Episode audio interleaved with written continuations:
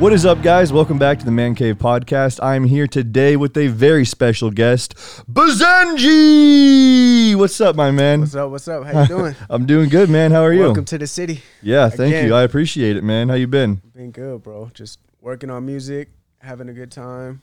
Uh, yeah, I see you're you're dropping a song every Friday. Yep, we've been That doing is crazy. that since uh, first week of January.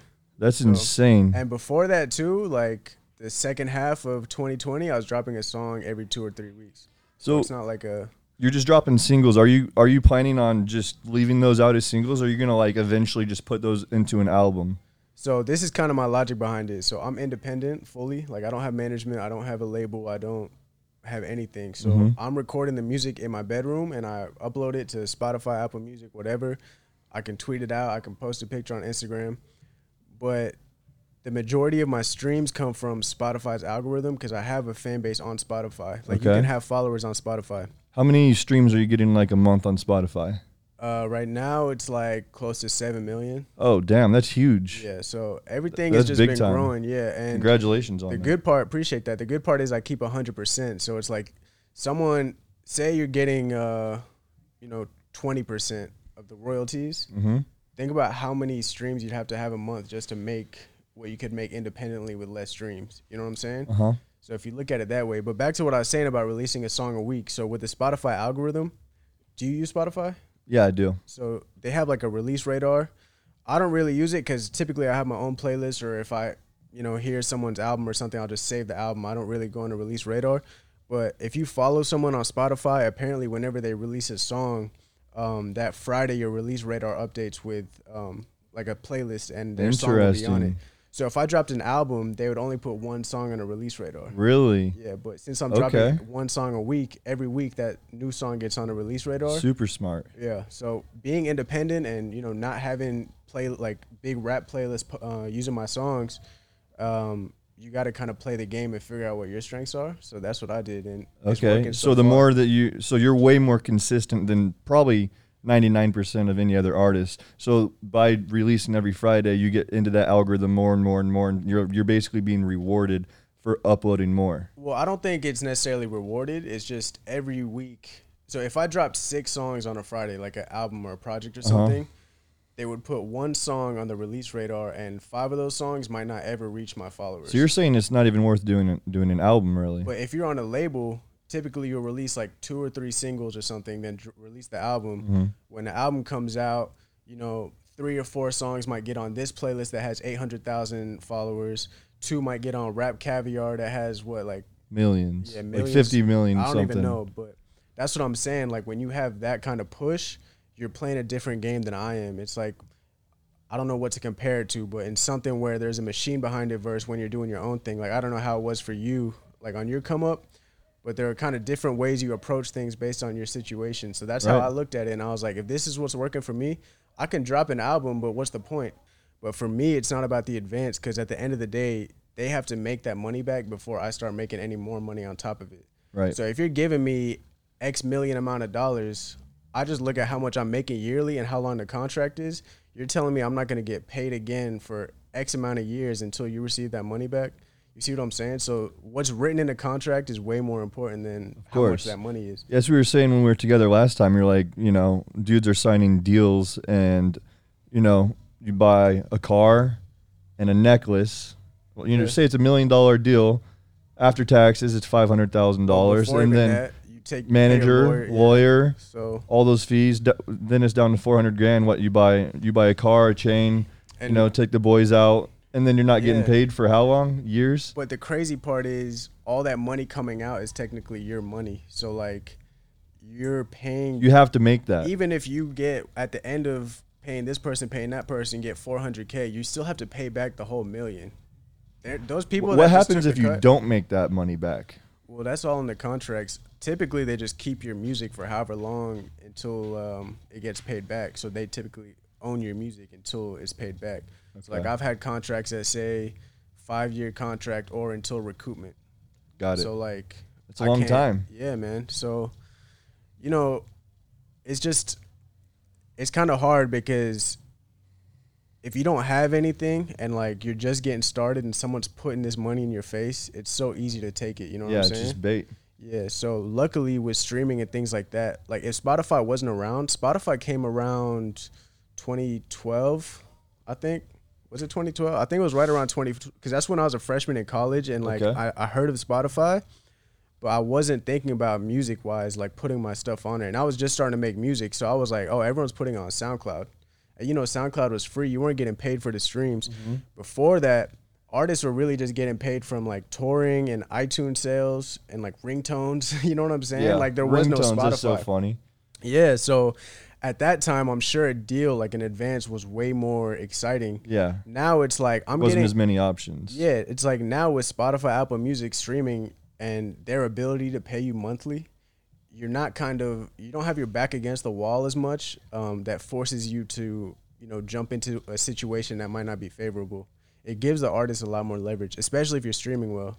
Okay. Because like now I have I have this built up and nobody can take it from me and nobody can Right. block my entrance into what I'm doing. And if you do eventually want to do a deal, you have a lot more leverage going into it because you don't Yeah. need a deal. That's the point. So back in the day, it was like without a deal, you're not getting on this, you're not getting on that. Now it's like even if I'm not getting on playlists, I've built enough of a following where I can live, you know, happily Yeah. and not have to do this or that. Um, whereas back then it was different. So it just kind of shows the importance nowadays of building like a core audience instead of just having like one hit or a TikTok hit.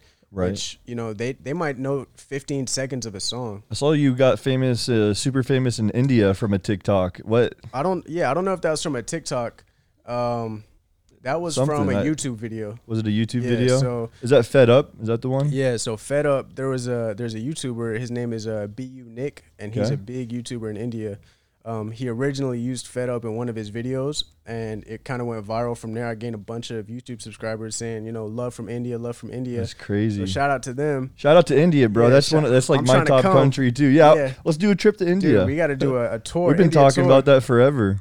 And um, my uh, Fed Up is actually charting on Shazam in India. Really, So it's been charting for like uh like two three months. it's crazy. So you get paid from that. Yeah, I that's mean it's great. charting on India, Nepal, um, Wow. Sri Lanka, like all these Phil- places. do you have a lot in the Philippines? Portugal, um, Philippines is a super big one for me, especially on Facebook. I think like fifty percent of my uh, viewers are from like the Philippines. Yeah, I don't think I've seen. I don't know. I have to go back and look at the numbers, but that YouTuber used it in a video, super dope video. And then from there, I think it turned into like a meme, like a YouTube meme or an Indian meme uh, background song, because it has like that beat drop to it. So that's like perfect for a, a meme, just the way I come in on the song. Um, but yeah, so that's how that got big. Uh, speaking of TikTok, I had to take the song off TikTok when it had like fifty thousand videos, because some company claimed that they owned the song. Dude, that's the worst. That's I've been dealing with that with our song for the past four months. Of w- one person claimed it, I got it released. Then as soon as is uh it's released, another person claims it Yeah, it. bro. And that's that's what I was telling you before. Remember when I said with the least beat and then you buy the beat but it was still available to the public. So this is actually my biggest dilemma right now. It's like I make all my music copyright free. Like Fed Up has 50 million streams and it's still copyright free. Copyright free meaning YouTube and Twitch, not like anyone can just have the copyright to my music, you know? But it's become such a problem where it's like people illegally claim it and the way YouTube handles that is so bad that it not only hurts me but it hurts everyone else I'm telling they because they use. can successfully illegally claim it and Yeah. get money from it. and the only thing I can do is appeal it for my channel. And it takes like 30 or 45 days or something Yeah. ridiculous. So that happened. That happens like every other week, man. And it's such a pain in the ass. It's gotten to the point where it's like, I have to. I might have to end up just monetizing all my stuff on YouTube, so these people aren't just scamming. yeah, because that's And the only way to beat it, right? Is Yeah. to you have to claim it. I have to claim it, and then if people want to use it, they have to hit me, and I have to That's a whole other process. But that is the that's a way safer process. Even though it might be a little more complicated, it's the only way it's gonna work. Because if random people are claiming it and someone wants to use the song, I even though it's legally my song, I can't give them permission to use it because someone else is claiming it. So if they use it, they're gonna get um, right. claimed or striked or whatever uh, because some random person illegally is doing it. So it's just a massive mess, and we're working on getting that fixed right now. And as much as you want to be for the creators and understanding that community, because that's where I came from, it's like at a certain point, there's just not much more Yeah. you can do. You know. So with the YouTube thing, we just got to get that kind of cleaned up, and we're working on that right now. But it's just a pain in the ass, and it's annoying. It's sad because you know I really wanted people to. I wasn't in able it to, make money music, off right. off YouTube. Like it was about. You know, if you want to use a song in a video, go ahead. I see For that me, it's in your title. You're putting uh, copyright free. Does Yeah, that help man. you like get in a whole different algorithm and help you get views? Uh, I don't think so. I think it was more just getting annoyed with putting copyright free in the description and people commenting, "Is this copyright free?" Yeah, So I'm like, I'm gonna just put it in the title, and if you still don't see it, then that's it's funny. not copyright free. right. Yeah, like if you still you don't don't- see then it, you're too no. dumb to- The to use answer it. is no. Yeah. that's funny. so that's really what it was. But yeah, man, it's just kind of it's it's annoying because now I have to go back and kind of go back on my word, but it's like my hands are tied. Right. You know, Where did you go to college? UNC, North Carolina. Okay, nice. I so I actually uh, grew up there. okay, I in saw the, that. in the town. So you you that's in um Chapel Dur- Hill. Durham, Chapel Hill. Chapel Hill. Yeah, so my parents moved to Chapel Hill in 2000 um, from London. Yeah, were you born in London or you? I was born in London and, um, well, actually, Bishop Stortford, uh, which is a bit outside of London, Okay. um, and moved to Chapel Hill when I was six because my father's job got relocated there. Uh, my parents are from Iraq, from Kurdistan. Um, so they kind of made the journey over to England, and then we, me and my brother were born there, and then we all moved to Chapel Hill. Um, and we had been in Chapel Hill ever since. So moving to Miami last year was my first time really leaving because I went to college in Chapel Hill. I went to dental school in Chapel Hill. That's So what I was gonna like- ask you about. How dental school? Like that's that's no joke. Yeah, dental school is kind of a crazy story because it's like my parents went through all that just to get to America. To Right. Because last brother and I an time we were together, you said that they were refugees. Essentially, yeah. So that was back when Saddam Hussein was in office, and there was a lot going on, and they just kind of had to escape. You know, my grandpa on one side worked in politics, and um, my father's parents had a different story. So he, with his education and his science uh, background, got some sort of asylum program to get to uh, England, and he met my mother there. Wow. Um, but they were both from the same Really? area. Yeah. Wow. So for the dental school thing, it was like they went through all this just to get get to uh, the USA to give us an opportunity to be successful. You know, they essentially Right. dedicated their life to that. So for for me to um, essentially my whole path was all right. I'm gonna go to college and I'm gonna do something science related, um, get a job. You know, live a pretty straightforward life, and I'm sure you can relate. You know, that's Mhm. kind of what people expect from you or what you kind of think early on. Right. Especially your parents. Yeah. So then when something like this comes in your life and you have that opportunity to make that right turn, it was kind of a a shock in a sense because it was like nobody in my family has ever done this. It was kind of like a fear and a shock at the same time because it's like, what if I do this and I fuck it up?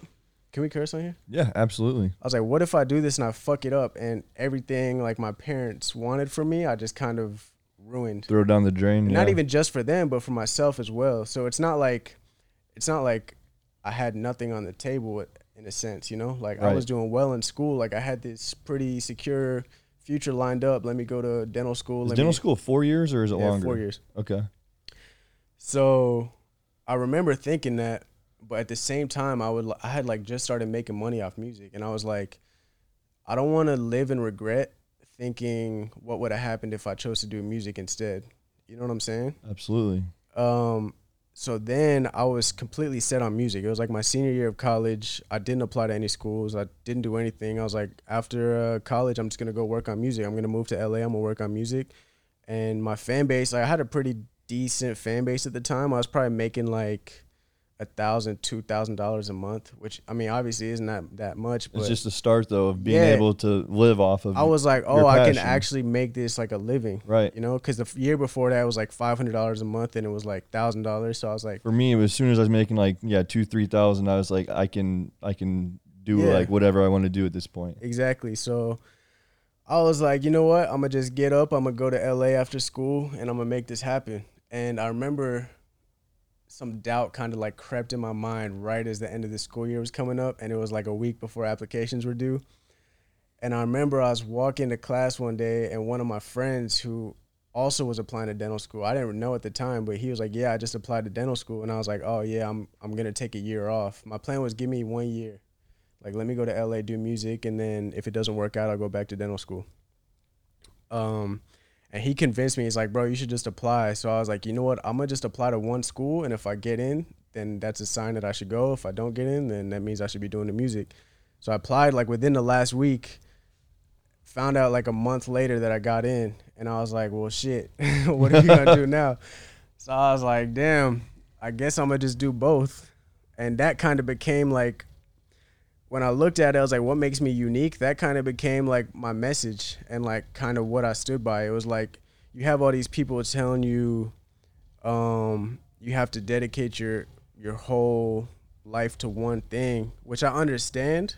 Like there's definitely different scenarios for different people, Mhm. but the way I look at it is my dental school, it's not about being in school, it's about the amount of time of the day that was consumed from that thing. So whether you work a job at a fast food restaurant, whether you're studying, whether whether you're in high school and you go to school from 8 to 3 every day, that's where I was looking at where if you want to follow something you're passionate about, you don't have to drop whatever you're doing at the moment that may be paying your bills or maybe a requirement like high school or middle school or I mean nowadays artists are blowing up at what 13 Oh, 14 yeah. so Too young, in my Well, that- opinion. that's But what- yeah, regardless, I'm just saying people have their time consumed by things and they're they're thinking to themselves, "Damn, I would love to be a painter, but I have I have to go to work every day and when I get home like I'm tired and I go to work tomorrow."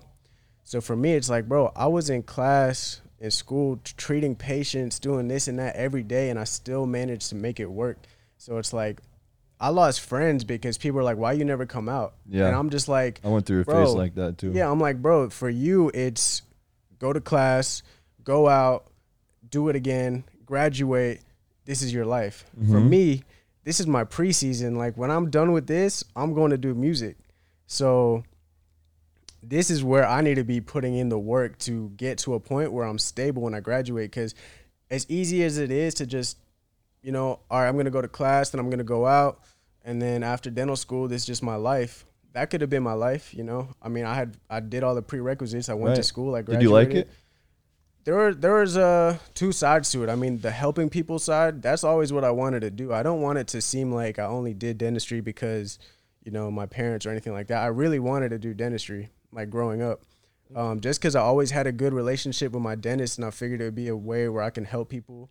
And something there's something about when you change someone's smile, the, the way they react to it, that's different than like doing a surgery or something like that. That's you know? so cool. I was trying to do like cosmetic dentistry Okay. like where someone who might be self-conscious about their teeth come in and you give them like veneers or something okay, that's super cool way to look at it. I never thought about it like yeah that. Yeah, so i did a lot of cases where like i would show the patient a mirror and like they would start crying or this and that wow, and that feeling is like inexplicable you know what i'm saying that's like, awesome. that gives me chills just thinking about so that's what i'm saying where it's like i really wanted to do the dentistry it wasn't just to like oh let me impress my parents by getting this degree or doing that it was like no i really wanted it that's so super cool, then man. I respect that. appreciate that. So then for me to also do music, but put that whole life on pause after dental school just to do music shows to me at least how much I wanted to do the music as well. Cause it would have been so easy to, you know, just go down that path and do Right. that life. Cause I just put in all the work for it. And everyone's Right. like, why are you throwing this And, away? and not only that, it's a it's a great high paying career as well, which Yeah, is obviously so- a bonus. yeah, man. I mean, it's it's been a it, it's been an interesting journey. Miami, man. yeah, Miami. My thanks. first podcast outside the the man cave, and boy, boy, is it crazy. Yeah. But um, I don't feel safe in here, bro. yeah, right. I feel like there's gonna be like There's gonna be gunshots flying through the going window. on. So you were saying that there's been a lot of like uh like robberies and like shootings in in South Beach recently. So I was actually back home. I was in um, North Carolina. Okay. Why did I go home? I forget. Some reason I was home, but was it a long weekend or something? Memorial Day. Yeah, yeah. Two, uh, last weekend was Memorial so Day. So I was back home and I was just watching on the news. I was like, whoa. I was like on Twitter, shooting here, man stabbed here, man robbery here. I was like, what the hell is going on in Miami right now? But um, That's what yeah. Steven was saying before we got here. His mom called him because he's from Fort Lauderdale. He's like, there's been like three shootings like in South Beach just last week. yeah, I don't know what's going on. I was just trying to keep up with the news, but I'm probably not the best person to ask Yeah. about what's going on down here. So, Um, so what do you have planned for this year as far as your music goes? um, Just So- continuing to do that every Friday, or are you planning Yeah. like so are you plotting an album?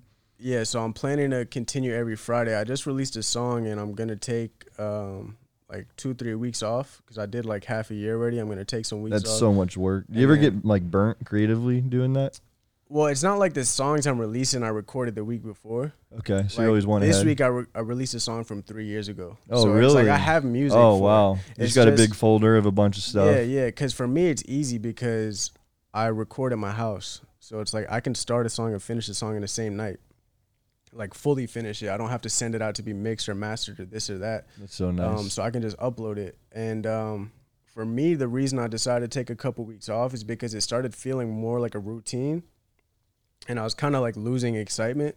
And that's kind of a scary path to go down. I mean, I think we talked about this last time where you said you stepped away for a bit. Yeah, it's hard, man. Like, you know, once you do something for so long and it stops, like, I remember when I started, like, I was so passionate, like, about pranking. Like, I would wake up, I'd be in the shower, like, like dancing, like Yeah. getting ready for the day. Like, yeah, I get to film today. Like, it's gonna be a great day. Now, and now I'm kind of like, oh shit, I got to film today. Like, after doing it for like ten years, it just be becomes more of a job. So, I definitely, like, you know, it, it's different. Yeah, so for me, it wasn't about making music. Like I still love making music and I still am making music. It's not that I'm gonna take a break from making the music. It was just the process of every Friday releasing, doing this, that. Um, it just started feeling more like a routine and I just want like a bit of a refresher. And it's not even anything. It's, a lot of pressure. yeah, I mean deadline. yeah, for me, like I was saying, I mean, I have, I still have songs from like a whole folder that I could be releasing, but I just want to like clear my mind for a second, maybe just get off social media completely. Um, Those creative breaks are so important. yeah, and just kind of like relax for a second and then come back again. Just, just because I don't, if I feel myself starting to get that way, I don't want to push it too Mhm. far where it becomes like a long lasting thing. It's, it's a saying? it's a tough thing. Me and Steve were talking about this the other day about how, like I said, we've been doing this for so long.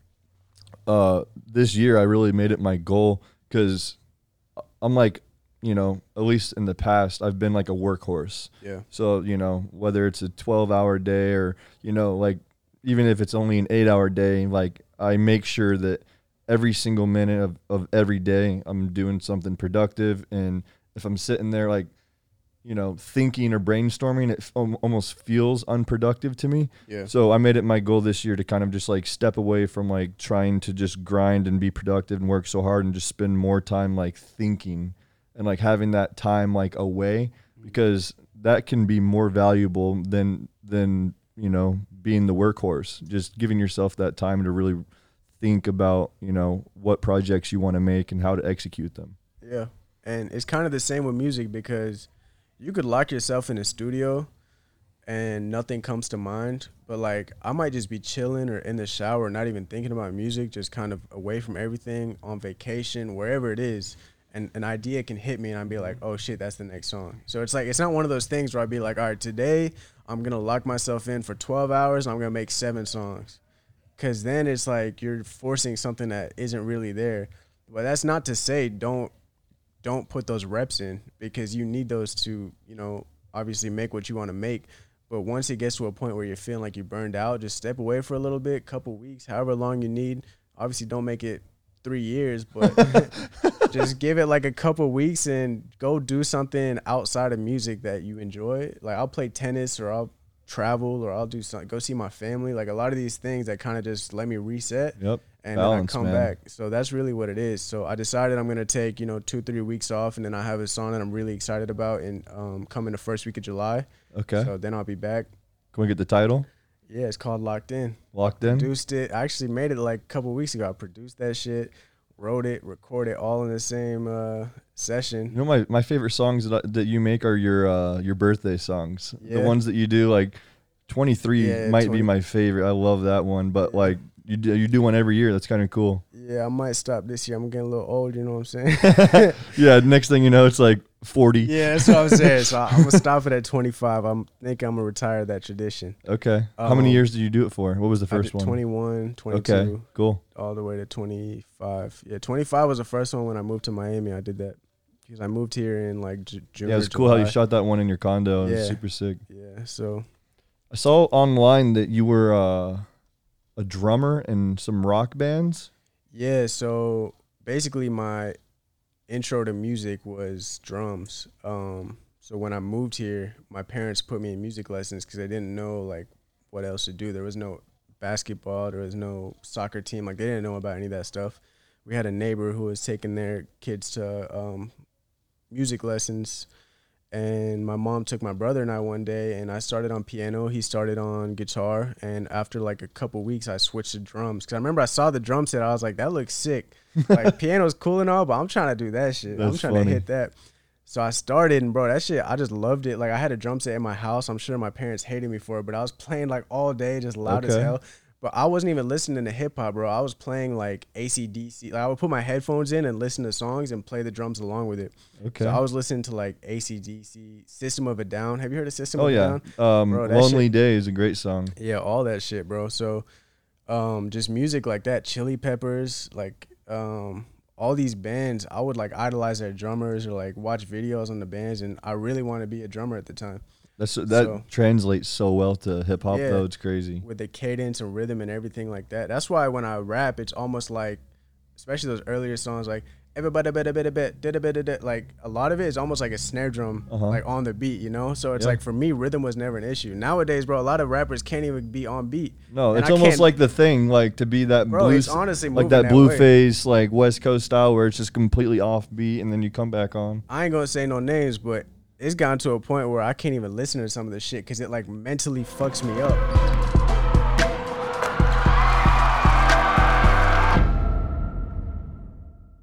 At the time, yeah, I mean, when I started making music, it was like it kind of came to me, and now everything moved to a more like melodic, um, just like everything almost sounds like one continuous take through a song almost. Like the hook is melodic, the verses are melodic. Like you have your little babies, and it's fire too you know like because nowadays a lot of people know the melodies instead of the words. Back then when eminem was around and all this it was like bars punchlines you know that kind of rap. Mm-hmm.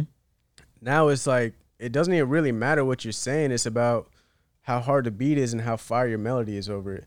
So artists that were and i'm not saying the lyrics can't be good. I'm just saying like it's not as important as those two things. Because when you hear a song that gets stuck in your head it doesn't matter what the words are. Like bro one of the biggest songs this year was like or when whatever year you're such a fucking hoe Mhm. i love it it's like The most basic. your boyfriend is a dork make love it it's like bro you can say anything but like like Juice WRLD for example bro he had fire ass melodies like that's why he was such a great artist and everyone loved him and i mean his lyrics are good too but it's those melodies that stick in your head Mhm. so that was kind of the sorry that was kind of a tangent off what we started with No, but you're good. started with the drums and the cadence and all that. And uh, me and my friends, like in middle school, high school, um, we were like in bands.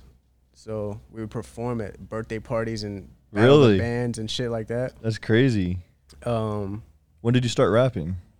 I started like the summer before I went to college. Okay, so like your senior year of high school. Yeah. So I started listening to hip hop with Kanye. I heard graduation in um, what year did that come out? I think a it was- long time ago. yeah. Well, whenever that came out, God, Holy shit, they got some bass. bro, this window gonna break. Yeah, while for real. sleeping. Um, yeah, Kanye graduation came out when I was in middle school, and I heard that, and that was the first hip hop album I heard, and I was like, this shit is so fire. So from there, I just like I, I didn't stop listening to the you know Chili Peppers and all that stuff, but I just kind of started listening to more hip hop. Lil Wayne, Eminem, Lupe Fiasco, the Lil Wayne days were just the best, bro. bro. I when remember he was when on- Lollipop came out. Oh my I was God. in middle school. That Yep. shit was crazy, bro. Um, He was really on top for a while. Like no one was even Bro, close to his goated. level. He's goat. Throughout high school, I was listening to hip hop music, and then at the end of high school, one of my friends got like a microphone.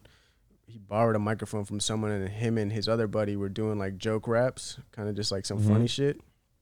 And I, I was like, yo, let me get a verse. So I tried it, and then I kind of fell in love with it at that moment. So I went home and figured out how to plug my rock band microphone into my laptop. No way. Yeah, and I Your started- rock band microphone. Yeah. That's crazy. so I started uh, just getting like random uh, random songs. Like I'd find the instrumentals to them, like popular songs, and I would Uh-huh. just like freestyle over it or say the same lyrics the artist is saying just so I can get an idea of like how it's structured, how it's formatted, and then from there I just kept writing verses and doing this and that. And it was my freshman year of college. I was DJing. I, I made maybe like five hundred thousand dollars, five hundred to a thousand, not not five like, um, to buy the equipment, like proper equipment to do Uh-huh. it. So I set it up in my dorm room, and then from there it was the challenge of, all right, how do I teach myself how to make a song, like mix it, master it, do all that, you know? Because I didn't have money to go to a studio. Um, so that was a whole learning process, and I still have all my music like on one iTunes playlist. So I'll go back and listen to that song. I'm like that first song I'm telling you about in my Mhm. dorm room. I'll go listen to that and be like, "Holy shit, bro!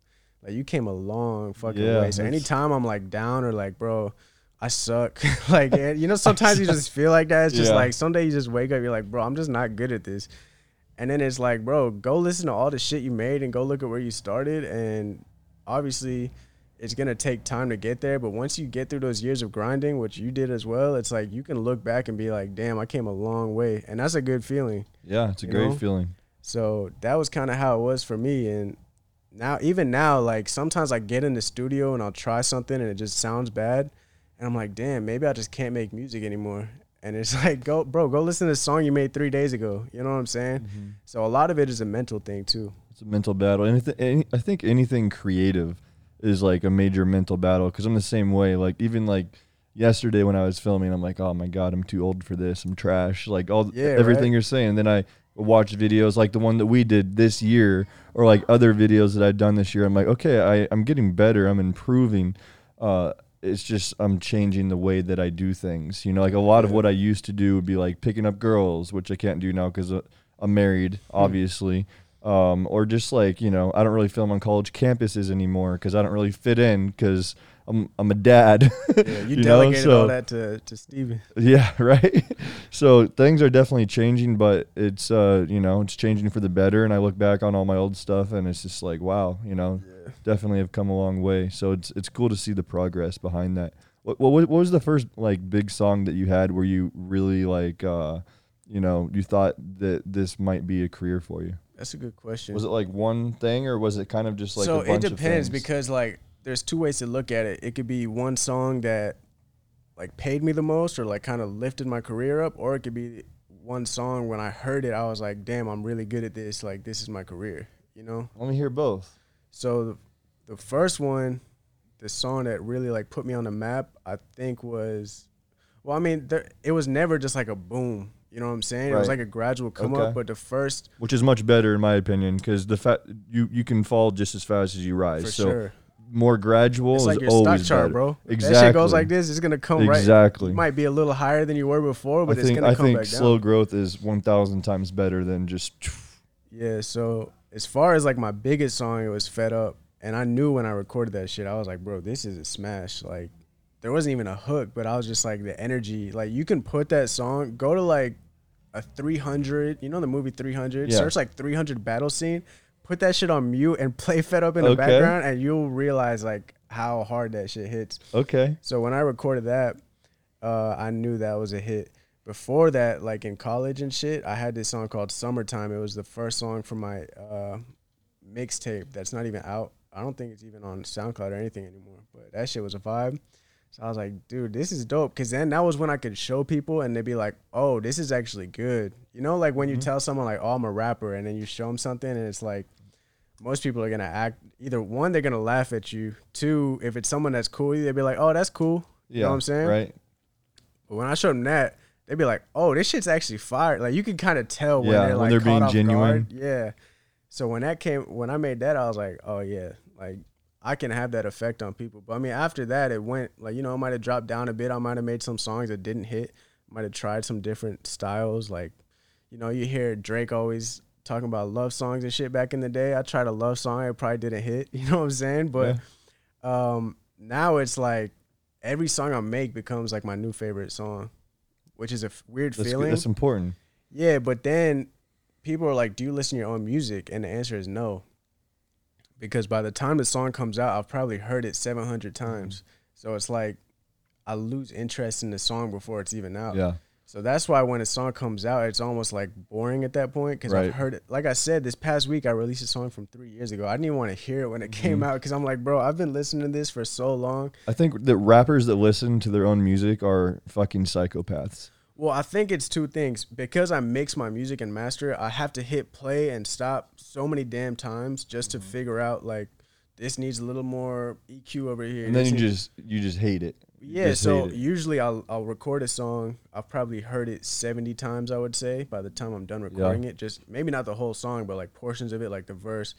And then what I do is I sleep. I wake up the next day and I play that shit. And if if I fuck with it the next day, then I know it's a good song. Okay. Yes, that's typically my process. I think a lot of artists that listen to their music aren't doing the mixing and mastering, so they'll go in the the booth, they'll record their shit, they'll go outside and smoke a blunt. The song is done, and then it's their first time hearing it when they play in the car. You know what I'm saying? Right. So it's like it's fresh to them. Um, but for me, it's different because I'm so hands on with it, and it's just like at a certain point, bro, you can't hear a song too many times, or Right. it's any song. Like I could listen to whatever's the number one song on the charts right now. If I hear it 500 times, I'm not gonna want Oh, to listen. absolutely to it anymore. not. That's like the I just did the uh the Return of Ernie. I'm not sure if you saw that. Yeah, I saw it. I did the Yeah. the rap, but yeah, I hated it leaving the studio. I'm like, oh, this is trash. It sucks. And then uh, Grayson took it from there and edited everything. And I hadn't heard the song in three weeks. And then I hear it, and in the back of my head, I'm like, oh, I'm gonna hate this because I remember leaving the studio like, oh, this sucks. Yeah. And I remember leaving the studio thinking, okay, I'm gonna have to go back to the studio in Arizona and fix like ten different things. And then after not hearing it for three weeks, I watch it. I'm like, oh, that's great. Upload it. Yeah, yeah, and I mean that's that's one good thing about being in a studio. Like sometimes at home, I'd be like, "Damn, I got to change this." I change it, then the next day I'm like, "Damn, I got to change it back." I change it, so I spend like damn near three hours just Going doing back and forth. useless shit Yeah. that nobody's even gonna realize. Yeah, you know what I'm absolutely nobody. But you will realize. So Yeah, so until I get it right for myself, then I won't be satisfied. Because if it's out and every time I hear it, I hear that small thing, I'm like, bro, why didn't I just fix that before I put it it's out? a blessing and a curse to be like that because yes, you waste you know three hours here. You know, if you're doing a song every week and you're wasting three hours every week, it definitely adds up. But it's more so like a good habit to perfect your craft. yeah, So while, while you might be wasting time, um, in the long run, I think you know it, it's a good thing to Yeah. to be able to like perfect your craft and have such high standards for yourself because eventually, you know, all those little things that you did will add up to be big things. yeah. And the thing about music is like, perfection is such a weird term because who determines what is perfect? You know. True. So at the end of the day, it's what you feel about what you're creating. So Mhm. like if I think something is too loud, the industry standard might tell me that this should be at this level. Like who is to tell me what my song is perfect, you know? It's how I want to hear it.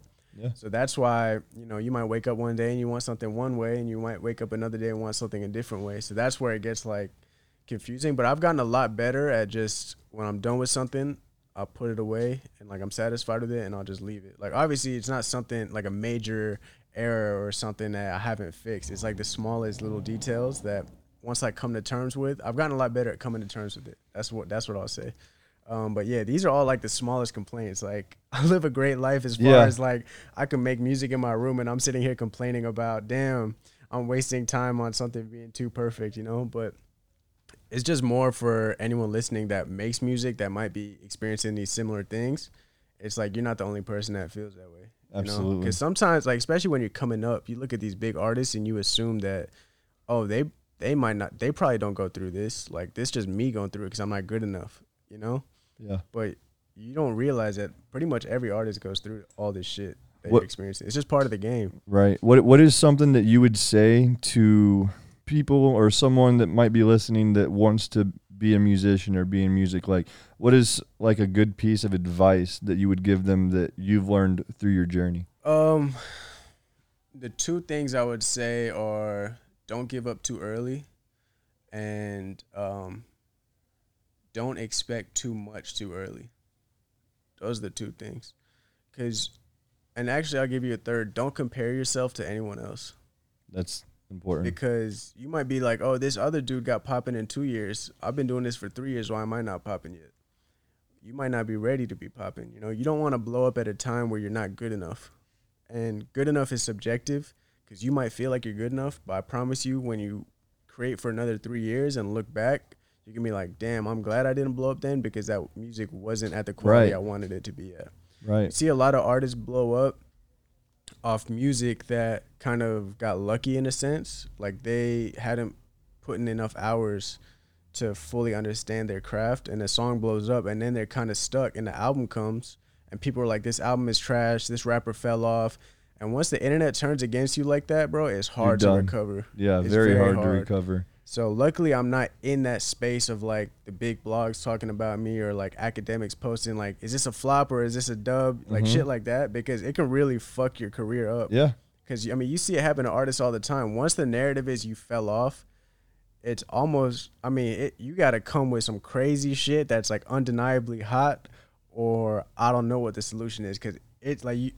How do you prove everyone wrong at that point? Yeah. people love just saying. Once it becomes the norm to say you fell off, people are just gonna say it regardless. Well, once you're at the top, people want to see you fall too. You know. Yeah, but nowadays, I mean, you look at Drake, people always are gonna compare him, or look at LeBron, people are always gonna compare him. But now it's like even the artists coming up, Akademiks might post your sales and say this artist sold 10k first week, and people are gonna be like, oh, this dude fell off, and it's like, bro, he's just getting started. But you guys just, you guys pretty much just put like a stop sign on his career because now everyone's gonna be like, damn, he fell off. Remember when he went triple cardboard or whatever the jokes are they make? And that shit's funny. I'm not gonna lie. Like I'll be reading the comments, cracking up, but it's just sad that like. I don't know, man. It's a it's a tricky industry. Yeah. Like there's no one path, you know. Right. I mean, I look at myself like back when I first started YouTube, and I thank God that I didn't get, you know, popping right away. Like it took me a long time because I'm like, not even just like the, you know, was my craft not ready, but my life experience wasn't there. Like I'm, I'm thinking like, you know, all the things that I was doing, I learned so much by the time I had really, you know, got my videos to the point where they were getting millions of views every single video you know before that when i was starting i was 18 19 years old i was just a stupid kid i'm like i would have completely fucked everything up And it's So- important you bring that up. yeah we were just talking about how young these artists are blowing up these days. yeah Imagine you're 16 years old and you get five million dollars. Like, bro, it's gonna go think- quick not even that, but think about how much one it could take you away from your craft. Like you might think you made it, not True. realizing that's not the end goal. right. you know? And then when that money's gone you're like damn i just wasted all this time. You see artists all the time that blew up too young talk about that. And get comfortable. That's another thing Yeah. is getting too comfortable. So that or um you just do stupid shit that gets you in the wrong places. You know what i'm saying? Yeah. so i'm kind when i talk about don't expect too much too early i'm glad it took this long for me to blow up. It's been like 10 years. Because now i'm much like more mature than i was back Mhm. then. If you gave me this the money that i have now when i was how old was i i started? 16 bro i would i would have done the stupidest shit. And i mean it's like nowadays the internet just wants to judge everyone and like you know be hard on everyone. Oh he did this he did that. And it's like bro they're 16 they're 17 like what were you doing when you were 16 and 17 you know and not to mention when you were that age you didn't have all this money and access to all this shit where it's so easy to do all this bullshit. And then you got you got to be hard on them for that. And it's just like yeah man it's it's tough. Um how do you decide which which uh, songs you do a music video for? Is it just mainly like your favorite songs? And like what's that process like? Um, trying to think what the last yeah. So typically, like the last few I've I've filmed were just before release, thinking, all right, this is a good song. I like this song. I want to shoot a video for it. Like the one I'm telling you about coming in July. uh-huh I already know I want to shoot a video for it. The other way is if you see a song getting traction, you should shoot a video for it. Like Fed Up, when that started gaining traction, it took a while. oh, so you didn't to- even have a video when it No. started gaining traction you shot it afterwards Yeah, it took a while for me, and I need to get better. Interesting. I need to get better with music videos. Yeah, I 'cause- think they're super important. I think that's how Mac blew up. Actually, he did like a video for every song. So there's kind of like a I look at it two ways now. It's almost like a dilemma for me. It's like you could spend fifty thousand on a video that looks amazing, but it only gets hundred thousand views. Right. So that's the part I don't want to get caught into, you know? I still want my videos to be good quality, but it's like sometimes that money could be better spent in other places, you know? Yeah, Um, smart. and that kind of goes back to the whole independent versus label thing. When you're with a label, a lot of the times they give you a budget just for um, marketing expenses and things. So they don't give you the money; they just kind of like hold it for you, and they're like, "All right, you have to spend this much on marketing." So I don't know if music videos are included in that, or you know, prom- social media promotion. So in that case, it's easier to spend fifty thousand on a video if you have to. A lot of these big videos you see, bro, are anywhere from a hundred thousand, uh, hundred fifty thousand to two hundred thousand. I mean, they're a lot of money. bro. Crazy. And don't even get me started on the Cardi B videos and those, you know, like the big production ones. Like that's a whole different level. But you saw what we did with the Yachts and Thoughts Yeah. video. I mean, like that was a for me. I see that as a as a up to standard quality level for a video. I don't need to be fucking CGI jumping off the Right. Statue of Liberty. Yeah, it's insane. video, you know what I'm saying? And even the one that we did, like you know, it's easily like six. You're talking about the yacht- seven grand. Yeah. Yachts and Thoughts. Mhm. But that's what I'm I'm mean, saying. yeah, two thousand for the yacht, the models, another Yeah, you know yeah. fifteen hundred or whatever. Like it's it's it's all the little stuff that adds up. They don't think about. You know, Yeah. Even from the the drinks to the traveling expenses to all of that stuff. You know, it, it adds up quick. I'm talking about it more from the camera work perspective. Like the way it was shot and edited, I Uh-huh. think is up to standard. Yeah. I agree. A good music video. I agree. It doesn't have to be something crazy. And a Yeah, lot of the compared times, to a hundred and fifty thousand dollar budget, you almost wouldn't be able to tell the difference. That's what I'm saying. So that was kind of where my dilemma was, where I need to get better at shooting more music videos, but sometimes when you think you might need to spend more money on a video, it's not necessarily the case. Yeah. You know what I'm saying? Obviously, I'm not saying don't be cheap with it. I'm just saying you don't need a fifty thousand dollar music video to blow up. Right.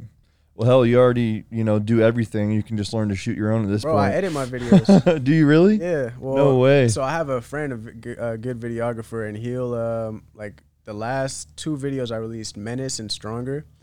I f- he uh, I flew him to Miami. He stayed at my place, and we just filmed for like two days. And um, after we filmed, we'd go straight back to my condo. I'd plug the SD card in, pull up the files, open up Final Cut, and I'll be, you know, like cutting it, doing it how I want it, because I know the song better, so I, I have a vision for it. And then after I do that, he'll go in and you know color color uh, Color code it. color code it and do all the you know closing steps and make it look good and then export it and that's the Damn. video. So I That's really crazy. am like, bro. I don't know you're- what you're, it is. You're a record label. yeah, I don't know what it is about me, but like if my name is on it, I want to make sure I'm doing it how I want to do it. You know. Yeah, that's smart. And a lot of, I think a lot of it is just trust issues from in the past working with people that I thought were gonna do something right, and it turns out not going that way, or the process is just takes way too long for me. Like it shouldn't take a month to get a music video back to me right. because you're only spending two days out of that month. Yeah, at that it. point, it's like you're you're not even excited about it. Yeah, and it's just like, bro. And then you get it back, and it's like, damn, can you change that? And it's like, all right, it's gonna be another week to change that. Go through like three rounds of that. Yeah, also, I'm like, bro, if you're gonna do this and I'm paying you for it, be professional and do it right. You know, I mean, I've Right. had good experiences out here. I'm just saying, it got it got to the point where I was happier just doing it myself. But obviously, like people are better than me at it. So like, if there's a song that I think really needs a big video with some crazy shit in it, I might hit up a videographer here that I know that can do dope videos and you know just go through that process of waiting X amount of time for it. But yeah, man, I mean, being hands on is always good. yeah, more work, but it's good. If you could collab with uh, any artist right now, who would it be? Drizzy, Yeah, yes sir. yeah, it's probably, not a bad idea. Yeah. Everything that guy touches is just if it wasn't Drake though, um, I'll probably say J Cole because he's from North Carolina too. okay. Yeah. You uh, have you ran into like uh, a lot of big artists in your journey? Um, not really. The other day I was sitting like near Lil Pump at the at the Heat. I game. saw that. Yeah. That's hilarious. Uh, You say what's up to him, or you just Nah. Uh, he walked like, you know, when you walk past people to get to your seat, like you're Uh-huh. walking in the aisle and you're kind of like going Yeah. sideways through it. Like he came through by me. that's so funny. And I wasn't about to say nothing to him. Yeah. Because I hate being a guy that's like, yo, like, Hi. recognize me. I'm a, I'm an artist too. Like, yeah. yo, can you check my shit out? You know, I don't do that kind of shit. Right. And it's like I've gotten to the point where I don't have to do that shit. So like back in the day, like when I was really trying to get on, I wouldn't be. I have. A, do you know who Jon Bellion is? Yeah. Oh, I love Jon Bellion. There's a video on YouTube of me rapping for him outside a show because he came. Really? He came to my college town, and I was supposed to open for him, and then I got an email saying like, uh, "Sorry, we already have openers," or something happened. So then I tried to get a ticket to the show, and it sold out. So I just went anyways, and I talked to the guy at the door, like his um, manager or tour manager or whatever. I was like, "Yo, I was supposed to open, and it fell through, and now the show is sold out. Like, is there any way you can get me in?" And he put me on the guest list. So after the show, Jon Bellion was doing a meet and greet outside, just like Just saying what's up to the for it, fans. just like waiting on the That's street super and like cool. yeah, so super dope at him. So I get up there and I basically told him the same thing, and he was like, "Oh, you rap?" And I was like, "Yeah." He's like, "Spit something, bro." I was ra- first of all, I was kind of sick, so like I wasn't I wasn't expecting to rap, but like I, I had like I was stuffed up. And then, bro, I rapped for so long. I think he started getting pissed off. He's like, "All right, just give me four bars, four bars." and he's like counting it down, and I'm just like rapping my ass off the whole That's time. so funny. yeah, so I think uh, it was just a dope experience. But like nowadays, I wouldn't do that shit. Did you ever go on tour? No, bro, I was supposed to, but I was in COVID? school. Oh, The whole thing was I was gonna graduate school and then go on tour because that's like the thing I want to do the most right now. Just get on the road. Yeah. So now I'm working on. now that COVID's done, you can finally Yeah. start setting something up. Everything's kind of going back to So normal. that's been the only bummer, but that's gonna be the best part because I haven't gotten to experience that yet. Yeah, like that- finally meeting people that know the words to my songs, Uh-huh. like singing that shit and doing meet and greets and people telling me, you know, how much the song means to them or shit like that. It gives you that extra inspiration to keep doing it. And I've been around you where fucking eight people will hop out of a caravan and be like, "Yo, Daws, big Daws, let me get a picture." So yeah, man. I mean, it's just a different kind of inspiration when real people say that Yeah. shit face to face instead of like on a comment. Absolutely, man. No, that'll be super exciting. You have to come to Arizona and let Ernie open for you. For sure, bro. Let's do it. I'm trying to think where I'm trying to go to Europe first. Okay, that'd yeah, be big. A lot of artists do that to kind of like feel things They, out. they have di- like pretty diehard fans there. I feel Yeah. like too. yeah, that's that's why a lot of artists go there, and you can kind of like feel things out, see how everything is. Then you tour the U.S. after. But Well- we're gonna have to figure Oh, out how we'll to. set it up. yeah, We'll set it up. how to We- organize we got to we got to tour uh, India, dude. I'm gonna be I the, would I'm be gonna so be the tour bus that. driver. I'm gonna be the Yeah. the tour manager, the technician, Yeah, bro. everything. The Sound bus breaks down, you're fixing it. I'll be the DJ too, bro. I'll walk up to the laptop during the set, hit the play button, come back and rap. You know, That's so funny. That's how we'll do it. But Yeah, Where man. can the people find you? you can find me on Instagram, Twitter, YouTube, uh, Spotify, Apple Music, SoundCloud, Tidal, whatever music platform you use. Uh, just search Bazanji, B A Z A N J I. Um, trying to think if there's anywhere else. That's pretty much it. Awesome, man. Appreciate Light- you coming how the on the light show. turned out. See how the light turned out right Perfect timing. That's Perfect crazy. timing. now? Yeah. yeah. Wow. Hey, man. Thank you so much for coming on the show. Thanks for having me, bro. Appreciate Always it. Always a pleasure. Yep. Wish you the most success. Um, thank you guys so much for watching the Man Cave podcast. Now streaming on Spotify, Apple Music, Audible, all the platforms. Uh, make sure you guys download and you can subscribe on Spotify. So Yes, sir. make sure you guys do that as well. And we'll see you next time. Peace. Peace.